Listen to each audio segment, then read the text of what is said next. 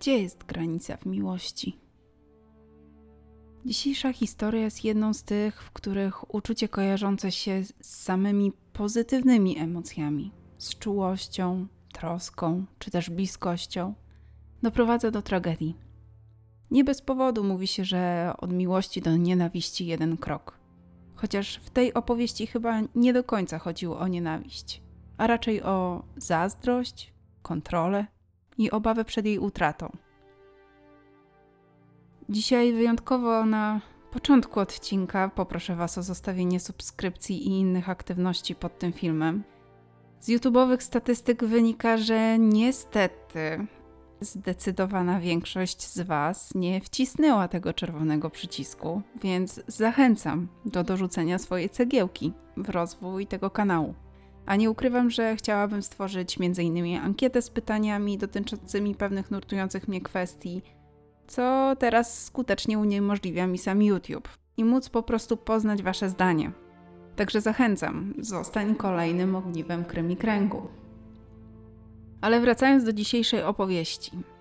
Gdzieś kiedyś spotyka się dwoje ludzi, zakochują się w sobie, planują wspólną przyszłość, chcą razem iść przez życie i kiedy wszystko wygląda wręcz idealnie, pojawiają się obawy i strach przed utratą zbudowanej stabilności. Czasem są to przelotne myśli, które tak szybko jak się pojawiają, tak szybko znikają, a czasem urastają do rangi takiego dramatu, który uniemożliwia dalsze spokojne funkcjonowanie. I tu się rodzi pytanie, które zadałam na początku. Czy jest granica w miłości? A jeśli tak, to gdzie? Przeczytałam kiedyś pewien cytat, który w mojej opinii idealnie pasuje do tej historii. A mianowicie, jeśli przekroczysz pewną granicę i nic się nie dzieje, to granica traci znaczenie. Jak wskazują opinie sąsiadów i osób postronnych w przypadku relacji Igora i Karoliny, pewne granice już dawno zostały przekroczone. Ale może najpierw kilka słów o tej parze. Chłopak po ukończeniu szkoły rozpoczął studia na Uniwersytecie Warszawskim na Wydziale Prawa i Administracji. Pochodził z Lublina i to tam mieszkał na co dzień. Mimo młodego wieku, bo miał zaledwie 21 lat, udzielał się politycznie i społecznie. Przez współpracowników określany jako zaangażowany i bardzo utalentowany, przez wiele lat działał w Młodzieżowej Radzie Miasta Lublin jako wiceprzewodniczący, pełnił funkcję marszałka Parlamentu Dzieci i Młodzieży Województwa Lubelskiego, a także realizował zadania członka Rady Dialogu z młodym pokoleniem i posła na Sejm Dzieci i Młodzieży. Nie miał rodzeństwa, był jedynakiem. Karolina również podejmowała się zadań związanych z polityką. Udzielała się w parlamencie studentów RP. Jeśli chodzi o wykształcenie, to skończyła prawo na uczelni Łazarskiego w Warszawie, obroniła licencjat z historii i kryminologii stosowanej. Dodatkowo aktywnie uczestniczyła w spotkaniach kół naukowych młodych prawników, była też prezesem warszawskiego oddziału Stowarzyszenia Koliber oraz prezesem zarządu Fundacji Portia, gdzie specjalizowała się w zarządzaniu projektami i PR. 26-latka interesowała się też sportem, a dokładniej szermierką, zdobywała nawet nagrody na zawodach ogólnopolskich, nie była duszą towarzystwa, raczej spotykała się w wąskim gronie znajomych, chociaż pojawiają się opinie i nie są one rzadkością, że w kontaktach z innymi studentami była dość specyficzna. Para poznała się w 2019 roku, wszyscy wróżyli im świetlaną przyszłość, oboje planowali wielkie kariery. I pewnie by tak było, gdyby nie feralna kwietniowa noc. Dokładnie z czwartku na piątek, z 29 na 30 kwietnia 2021 roku w apartamencie w Wilanowie doszło do tragedii. Igor przebywał wtedy w Warszawie, w mieszkaniu Karoliny. W późnych godzinach nocnych z mieszkania zaczęły dochodzić głośne krzyki. Między parą doszło do awantury. Między 3:00 a 4:00 nad ranem przy ulicy Sarmackiej w Warszawie na klatce schodowej w jednym z apartamentów sąsiedzi odnajdują czuwającą dziewczynę nad młodym chłopakiem. Chłopak trzyma się za brzuch, okazuje się, że ma ranę kłutą i krwawi. Dziewczyna twierdzi, że próbując przejść przez płot się na niego nadział, mówi, że wezwała pogotowie. Nie jest to prawdą, więc ratowników wzywa ochroniarz. Chłopak trafia do szpitala, ale jego stan jest na tyle poważny, że nie udaje się go uratować. Kilkanaście godzin później umiera. Uroczystości pogrzebowe Igora odbyły się w Lublinie. Kondolencje płynęły m.in. od Młodzieżowej Rady Miasta w Lublinie i Ministerstwa Edukacji. Jest 8 kwietnia 2022 roku. Minął prawie rok od tych wydarzeń. To wtedy do sądu trafia akt oskarżenia w tej sprawie. Prokuratura Okręgowa w Warszawie postawiła Karolinie B. zarzut zabójstwa Igora W. z zamiarem bezpośrednim, za co grozi kara nawet dożywotniego pozbawienia wolności. Karolina B. przebywa w areszcie od momentu, w którym została zatrzymana zaraz po zabójstwie. Proces rozpoczął się 31 maja 2022 roku. Na rozprawie sądowej oskarżona podtrzymała to, co zeznała już wcześniej, a mianowicie wszystko, co się wydarzyło, było nieszczęśliwym wypadkiem, a sama zbyt wiele nie pamięta. Jedyne, co jest w stanie stwierdzić, to to, że bardzo kochała Igora, był dla niej całym światem i zawsze chciała mieć go przy sobie. Oskarżona Karolina B. przeprosiła matkę Igora, wyraziła również skruchę, ale stwierdziła, że nie jest zabójczynią, a w procesie walczy o swój honor, bo po śmierci chłopaka wszystko jest jej obojętne. Według 26-latki Igor w tą kwietniową noc był w jej mieszkaniu. Ona natomiast dostała ataku paniki, przyznała, że tego wieczoru spożywała alkohol i substancję psychoaktywną zawartą w papierosach. Według kobiety taka mieszanka miała wywołać u niej taką reakcję i taka też była jej linia obrony. Jak twierdziła, kiedy chłopak wyszedł do apteki, ona za nim wybiegła, chcąc go poinformować, że o tej porze niczego nie kupi, bo apteka jest zamknięta. Nie potrafiła jedynie wytłumaczyć, dlaczego miała wtedy w ręce nóż kuchenny. Stronę Igora reprezentuje jego matka, która nie uczestniczy w tym procesie, gdyż jest to ponad jej siły, korzysta jednak z pomocy adwokata. Jak sama twierdzi, zależy jej na tym, by był to rzetelny proces, nie chce się mścić. W trakcie postępowania zeznają również świadkowie, m.in. pracownik ochrony, który wezwał pogotowie, ratownik medyczny oraz sąsiedzi, którzy bezpośrednio chcieli pomóc rannemu Igorowi, jak również tacy, którzy tylko obserwowali. Ochroniarz zeznał, że tego wieczoru poza Igorem w mieszkaniu Karoliny było też jej dwóch kolegów, ale spotkanie było z tych spokojniejszych, nikt nie hałasował, nie stwarzał żadnych problemów, nie było żadnych skarg. Podczas obchodu spotkał nawet Karolinę i Igora na korytarzu, ale nie wyglądali na pokłóconych, wręcz przeciwnie.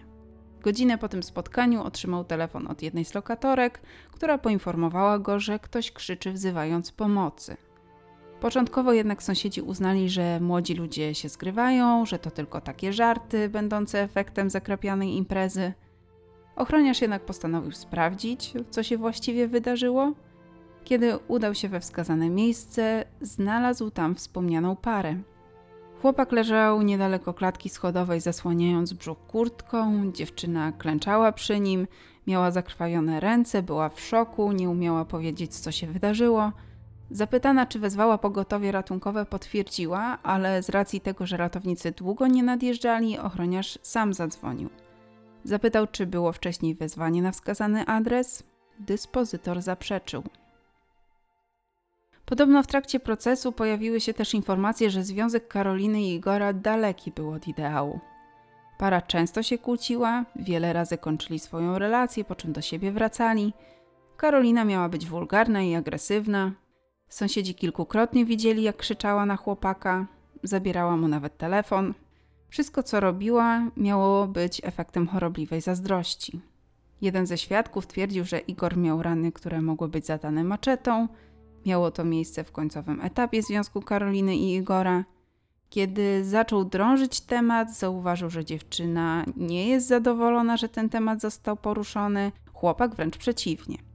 Podobno w końcu się przyznała, jakoby ona miała mu to zrobić.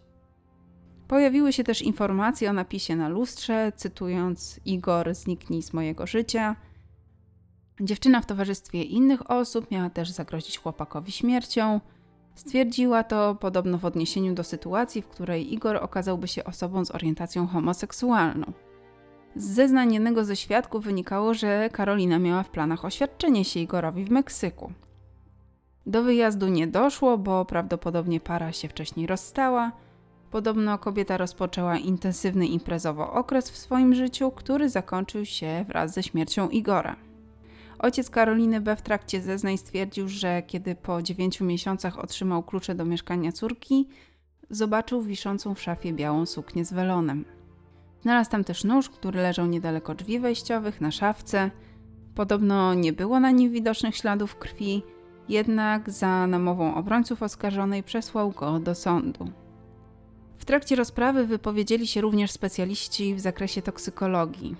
Wyszło na jaw, że Karolinę przebadano 11 godzin po zdarzeniu na obecność substancji psychoaktywnych, odurzających i psychotropowych.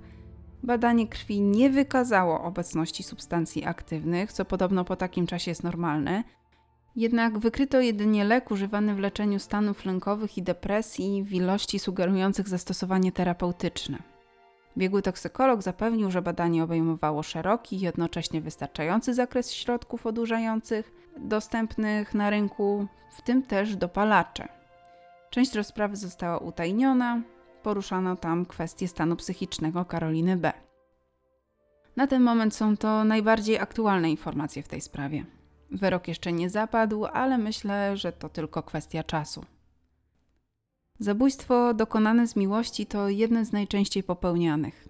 I mimo, że nie jest to określenie prawnicze i nie występuje w kodeksie karnym, to jednak idealnie odwzorowuje charakter popełnionej zbrodni. Ze statystyk wynika, że kobiety znacznie rzadziej dopuszczają się morderstw niż mężczyźni i dokonują ich z zupełnie innych powodów. Najczęściej jest to efekt wieloletniego stosowania przez partnera przemocy i tyranii. Dokonanie zbrodni z powodu miłości może być okolicznością łagodzącą, ale na pewno nie usprawiedliwiającą. Igor był uśmiechniętym chłopakiem, który po prostu wierzył w ludzi. Angażował się w sprawy polityczne i społeczne, chciał zmieniać rzeczywistość. Jego kariera zawodowa zapowiadała się wręcz fenomenalnie. Wszystko zmieniła jedna kwietniowa noc. Chociaż na pewno nie bez znaczenia były stale przesuwane granice, jeśli chodzi o kontrolę, agresję i zazdrość. W danym momencie mogło się to wydać tylko kolejnym epizodem, ale w trakcie doprowadziło do tego, że granice straciły znaczenie, a może nawet przestały istnieć. W tym odcinku to już wszystko. Zachęcam Was do pozostania w kręgu kryminalnym na dłużej, czyli zostawienia subskrypcji, polubienia, komentarza, a najlepiej wszystkiego razem. Myśląc o ciekawskich, czyli osobach, które stale chcą więcej i więcej, na Facebooku, Instagramie poza informacją o nowym odcinku wrzuciłam jeszcze zdjęcie Karoliny B. Jeśli przypadkiem byście chcieli poznać tą, jak zresztą sama się nazwała, niezabójczynię. Odcinek powstał na podstawie ogólnodostępnych informacji, źródła jak zwykle w opisie, w tym również linki do Facebooka i Instagrama. Czy zostaniesz kolejnym ogniwem KrymiKręgu? Do usłyszenia całkiem zaraz.